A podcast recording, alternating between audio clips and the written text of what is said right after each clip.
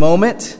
Uh, but before we go there, we started the series with the, the concept of uh, the gift of a father's love. And last week we talked about the importance of encouraging young fathers, encouraging young men to be godly fathers, and how we do have a pandemic of fatherhood in our world. And we need change. We need men to, to rise up and to lead victoriously and bravely. And so we want to pray that for the gift of this Christmas to our Lord, that, that many men would raise up and be uh, humble servants for the Lord. Today we're going to look at the joy of a godly mother the joy of a godly mother. And I don't know uh, for you if what your mother, the experience you had with your mother. I know some people have had wonderful experiences, some didn't even know their mother, and, and some have had tough experiences. Me personally, I am very blessed. Um, the mother that I have. My mother went to be with the Lord two years ago, and uh, I miss her at moments like this on Christmas because she was such a blessing. And I realize that she was really the glue. I have three other brothers. Um, she was really good at keeping us connected, and so she is, she is missed greatly. But my hope is not in the fact that this life is all there is. And so, because my hope is in eternity, I look forward to seeing my mother again.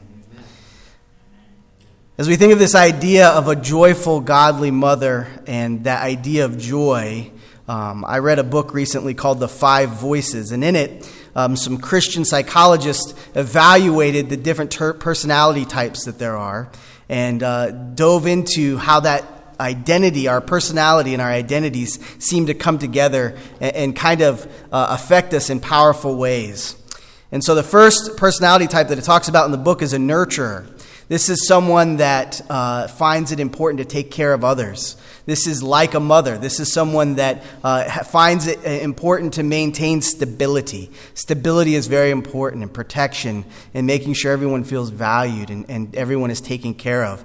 And it's interesting that they, they did the study, and about 43% of people align with being a nurturer. So this morning, 50% of us would align with being a nurturer type personality. We take care of people. We find joy in taking care of others. We find value in helping others.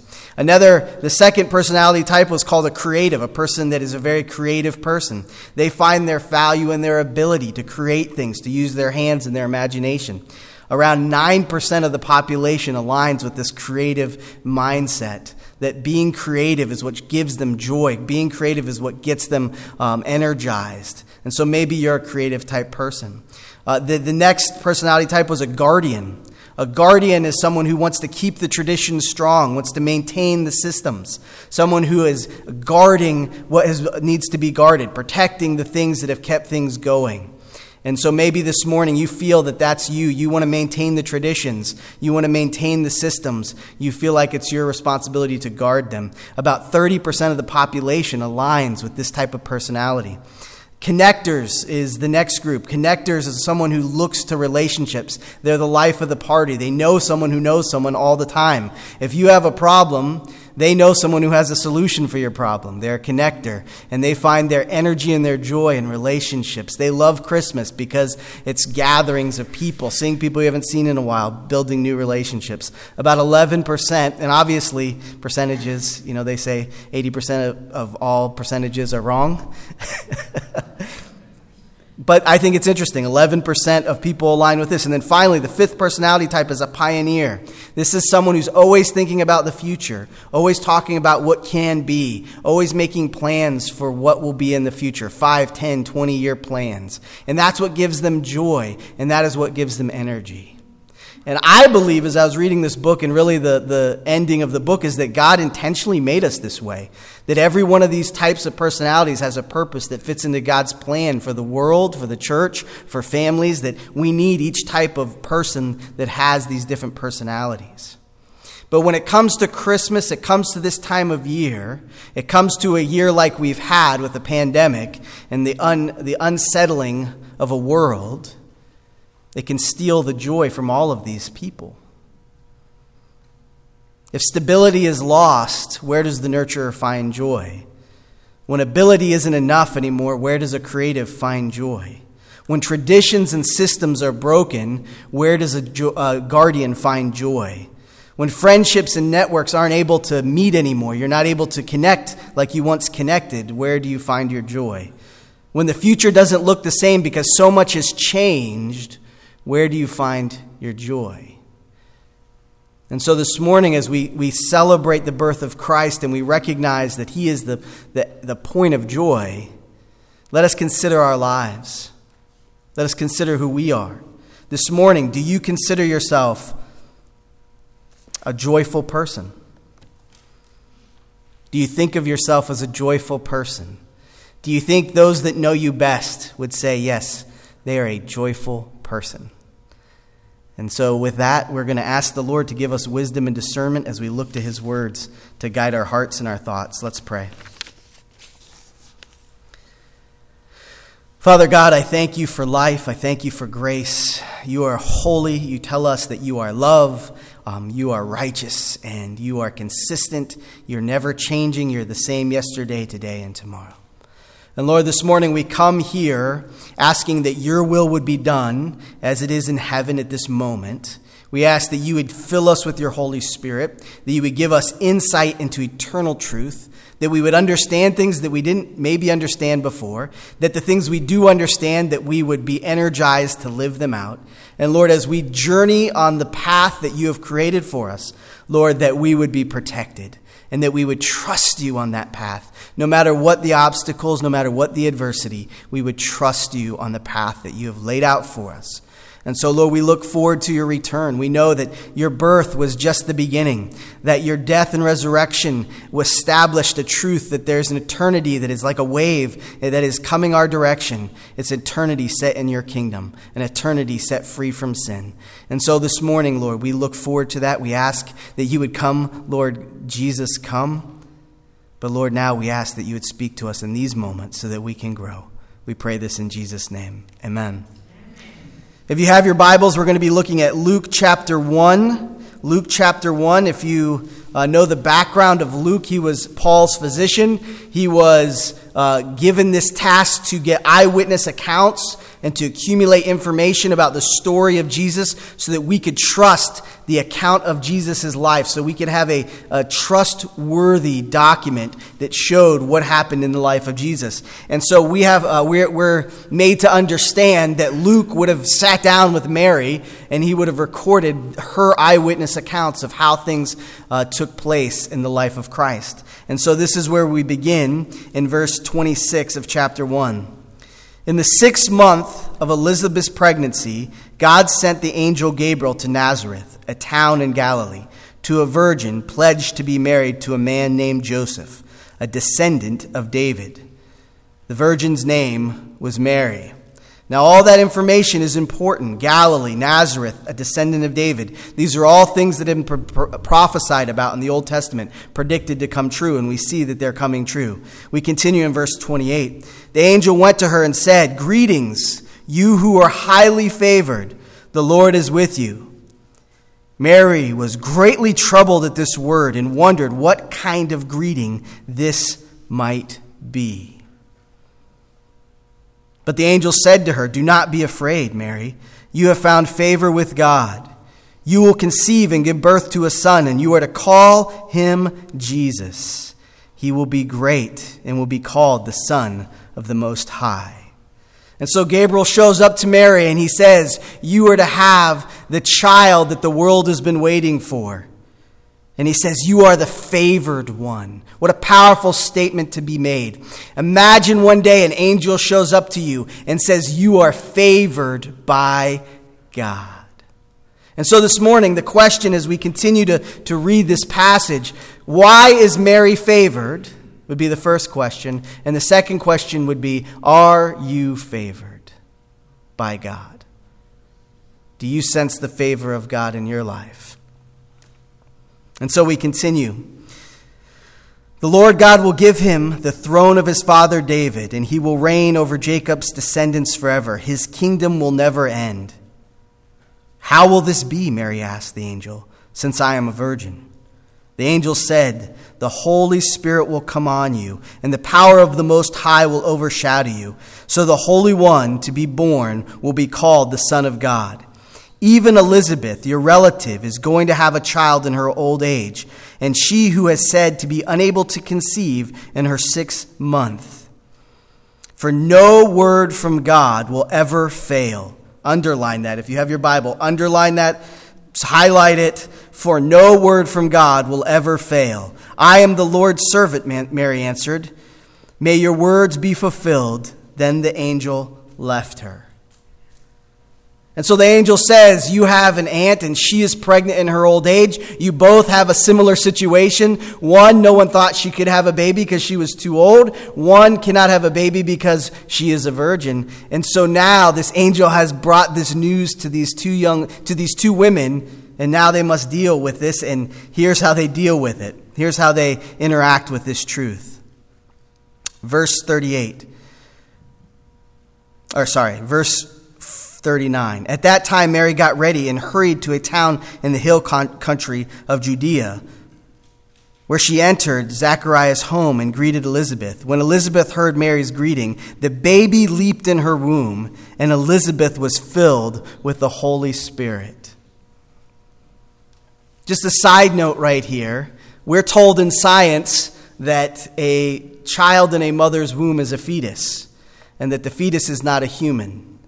And yet, right here, we're told that the womb is where John the Baptist was when he leaped for joy just because he was in the presence of Jesus.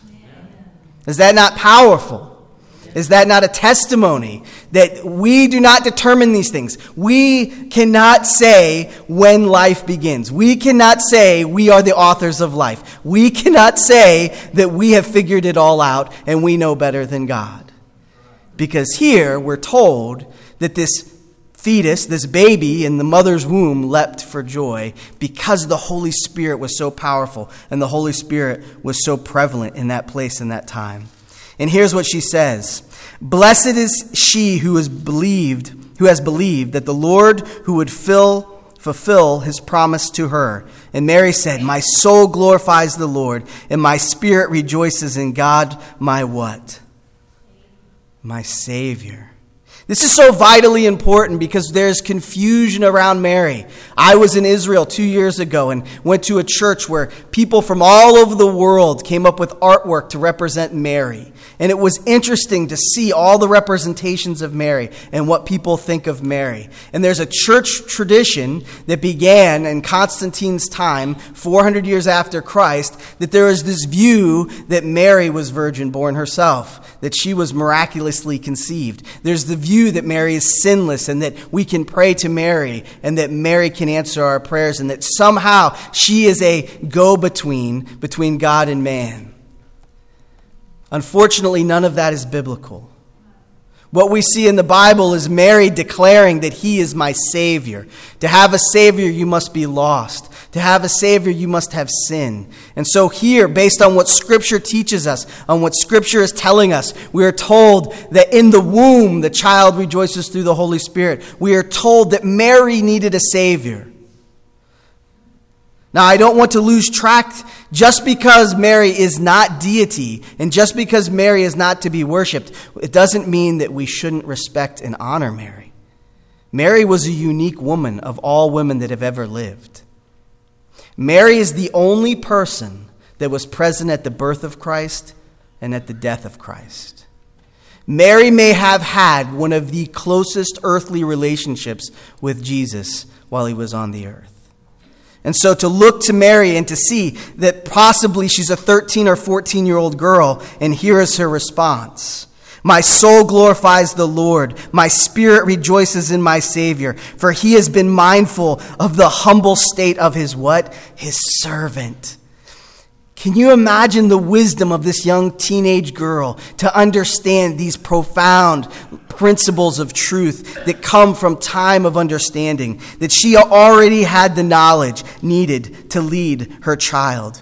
From now on, all generations will call me blessed. What are we saying today? She is blessed. We are part of all those generations. For the mighty one has done great things for me. Holy is his name. His mercy extends to those who fear him from generation to generation. He has performed mighty deeds with his arm. He has scattered those who are proud in their inmost thoughts. He has brought down rulers from their thrones, but has lifted up the humble. He has filled the hungry with good things, but sent the rich away empty. He has helped his servant Israel, remembering to be merciful to Abraham and his descendants forever, just as he promised our ancestors. Now, you may not recognize this, but in this song, we call this the Magnificat. This is the song of Mary. This is the thing that came from Mary's heart when she met with Elizabeth and they rejoiced in the truth that they had been chosen by God. She declared these truths. If you don't recognize it, she is quoting from five Old Testament passages here. She is not unlearned. She is not unwise. She is quoting from Psalms and Proverbs, declaring truths that had been taught to her as a young child. She is not saying this from a place of ignorance, but a place of wisdom. A place of a young lady who committed herself to knowing the truth of God. A place of a, a young lady who loved God passionately and wanted to know more about the God she served. And so I ask the question Do you feel favored by God? Why was Mary favored by God? I believe Mary was favored by God because she had an appetite for the things of God. She pursued God with all her heart, all her soul, and all her mind, and that is reflected in the history that is recorded. She pursued God that she could quote scripture with the, the fact that she did not have access to a Bible. She did not have access to a Torah. She learned this from teachers, from going to the priest, from going to the tabernacle, to the temple to learn what the truth was. She had a commitment to truth. And in that commitment to truth, she had humility, recognizing that she was a servant of the Most High God. She was not a master. She recognized her need for salvation. And not only that, did she not only look at her own situation, but in this song that she sings, this declaration she sings, she considers the poor, she considers the meek, she considers those around her. She has a heart for those in need. Why did God look at time and space and see a young lady and choose her to be the vessel of his very person? Because she loved him with all her heart, soul, mind, and strength. Because she was seeking after him. And because she was a humble servant. I'm sure it wasn't a mystery to her that very soon, when everyone saw that she was pregnant, there would be lots of questions. How did she get pregnant? How did you get pregnant, Mary? How did this happen to you? And I'm sure she thought through the consequence of saying, This is the child of the Holy Spirit of God. How that would be received. I'm sure she recognized that the future would not be easy or comfortable or easy. But you know what she still had? She had joy. She rejoiced. What an amazing word to rejoice. You don't just have joy, but you have rejoy. You are joyful. You are full of joy. How could she be full of joy in her circumstance? How could she be full of joy with such obstacles, such challenges in front of her? How could she be full of joy when the world that she knew has drastically changed? Everything was turned upside down, and all that you see looks hard in front of you. How could she have joy? Do you know how she could have joy? Because her confidence was in the Lord. Her confidence wasn't in stability. Her confidence wasn't in her ability. Her confidence wasn't in the, the traditions or the structures and systems. Her confidence wasn't in her friendships or those networks that she's a part of. Her, friend, her, her confidence was not in a future plan. Her confidence was in God. Her confidence was in the Lord. Mary's confidence in God made her joyful. Are you a joyful person today? I have in my hand A dollar bill. What is this dollar worth? A hundred pennies, right? A hundred pennies. Now, is there some gold somewhere backing up those hundred pennies? Is there some place where there's lots of treasure that backs up this piece of paper? Well, if you study our, our treasury, you realize that uh, quite a long time ago we stopped supporting our money with any kind of treasure. it's called confidence.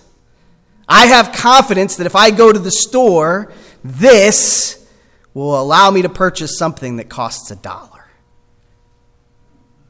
Some of us, many of us in the world, build our confidence the more of these we have. Do you know what this is built on? Faith in the world. Ever thought about that? Confidence in the world. This is confidence in the world. How long can you have that confidence for?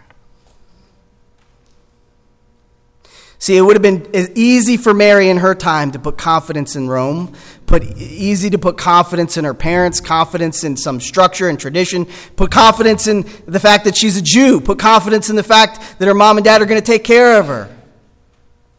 But that would have been all misguided confidence. It would have been fraudulent, fake confidence. My question to you and my question I ask myself, what do I really have confidence in today? What do I truly have confidence in today? If I fall dead at this moment, what is my confidence in in the next moment after?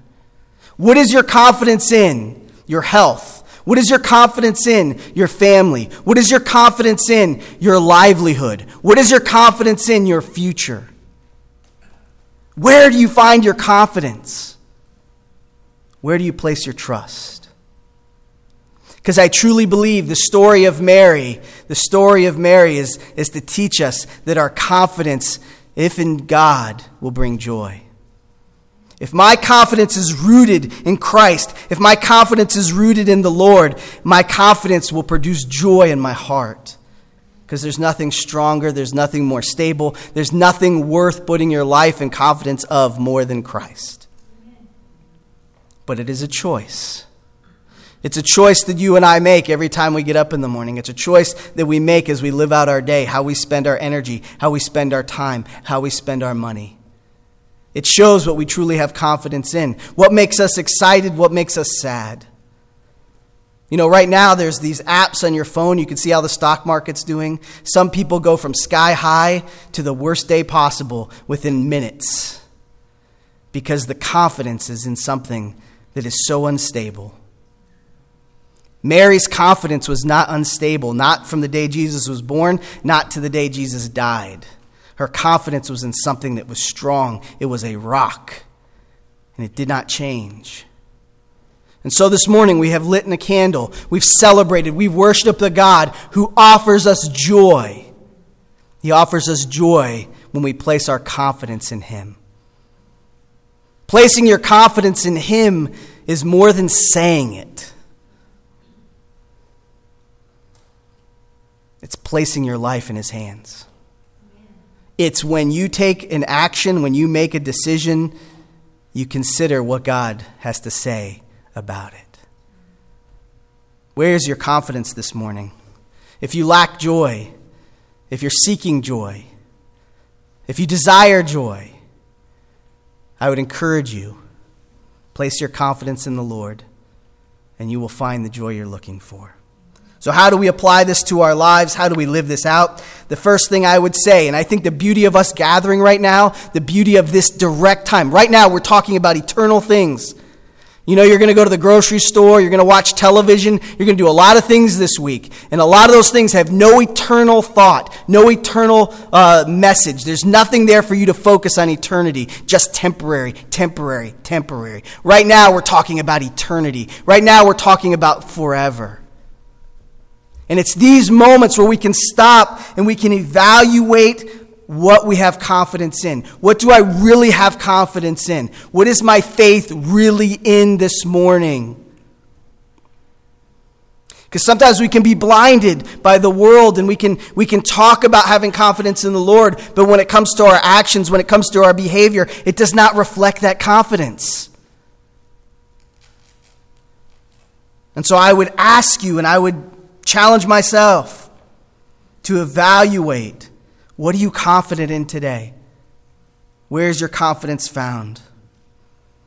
And if you're struggling with that, maybe you grew up in a time where you didn't have very much and, and, you, and it's really hard not to put your confidence in things. Or maybe you, you've lived through some things that were difficult in your life and it's stolen some joy, it's stolen some confidence, and, and you're at a place where you want the confidence, but you don't think it's possible. My encouragement, my application for you this morning is to ask God out loud God, please grow my faith, grow my confidence in you. You know, there's a real God that hears me now, there's a real God that hears you, and He doesn't ignore you, He doesn't turn His back on you, He doesn't close His ears when you speak. He listens and He moves and so this morning, if you're struggling with this confidence in Him, speak it out loud. Talk to your Father who is a loving Father who desires for you to walk in relationship with Him every day. And then finally, the application I would encourage you to do if you've never written a letter to Jesus or written a song to Jesus, that's what Mary did here. She had this amazing event happen in her life, and her response was to write a song, to declare a song. As I was thinking about this message, I was thinking about the songs that are on the radio, the songs that are prevalent. And typically, most songs, when you think about it, they're about love, right? They're about money. They're about power, right? They're about traditions. The things we have confidence in, we write songs about. Did you ever notice that? The things we have the most faith in, the things we have the most confidence in, we write songs, we sing songs, we listen to songs about. Do you realize we have a world that is believing that the only hope is to listen to a song about how good Christmas is or how love affects you? And they're putting their confidence in that, and they're putting their faith in that. And so this morning, let us who love the Lord, do you know why we have hymns? You know why we have praise songs? Do you know why churches come up with new songs every year? Because it's from the heart that this is our confidence. This is our faith. And it moves us. It moves us to create things, to declare things about this truth. Do you know how much joy there is in singing a song from your heart to the Lord? Do you know how much joy there is to writing a letter to the Lord and reflecting on how good He is? There is joy available to all of us right now. We just need to be willing to take that next step. Before you can take any steps, you need to be twice born. This morning, if you don't know the Lord Jesus as your personal Lord and Savior, if you have not asked Him to come in and to, to forgive you of your sins, to cleanse you, and to, to allow you to prepare for forever, you know, we're preparing for Christmas. This Christmas will come and go. But there's a time when Jesus returns that will never end. Do you know right now we're preparing for eternity? This very moment, right now, all of us in this room are getting ready for forever. What is God telling your heart? I feel like every Sunday I need to recommit. I don't know about you, but I get off track, get off focus, start worrying about the things the world worries about, start trusting the things the world trusts. It's really easy, isn't it? I think that one of the benefits of us gathering right now and, and us having a message and singing songs is that we can just recommit ourselves to the Lord. and say, God, you are still in charge. You are still the authority. Jesus, I trust you with everything. Yes, I've messed up, but that is behind me. You are before me. I'm not going to worry about the past. I'm going to live into the future, and I'm going to trust you with tomorrow. Let's recommit our hearts. Don't live in the past. Don't be bogged down by the sin of yesterday. Live in the grace of today. Know the grace of the future. Embrace a God who has a beautiful and wonderful plan for your eternity. And recommit your heart that sin won't own you, sin won't have victory in your life, but the Lord will reign as your king. Would you do that this morning? Would you recommit your heart? Would you recommit your life?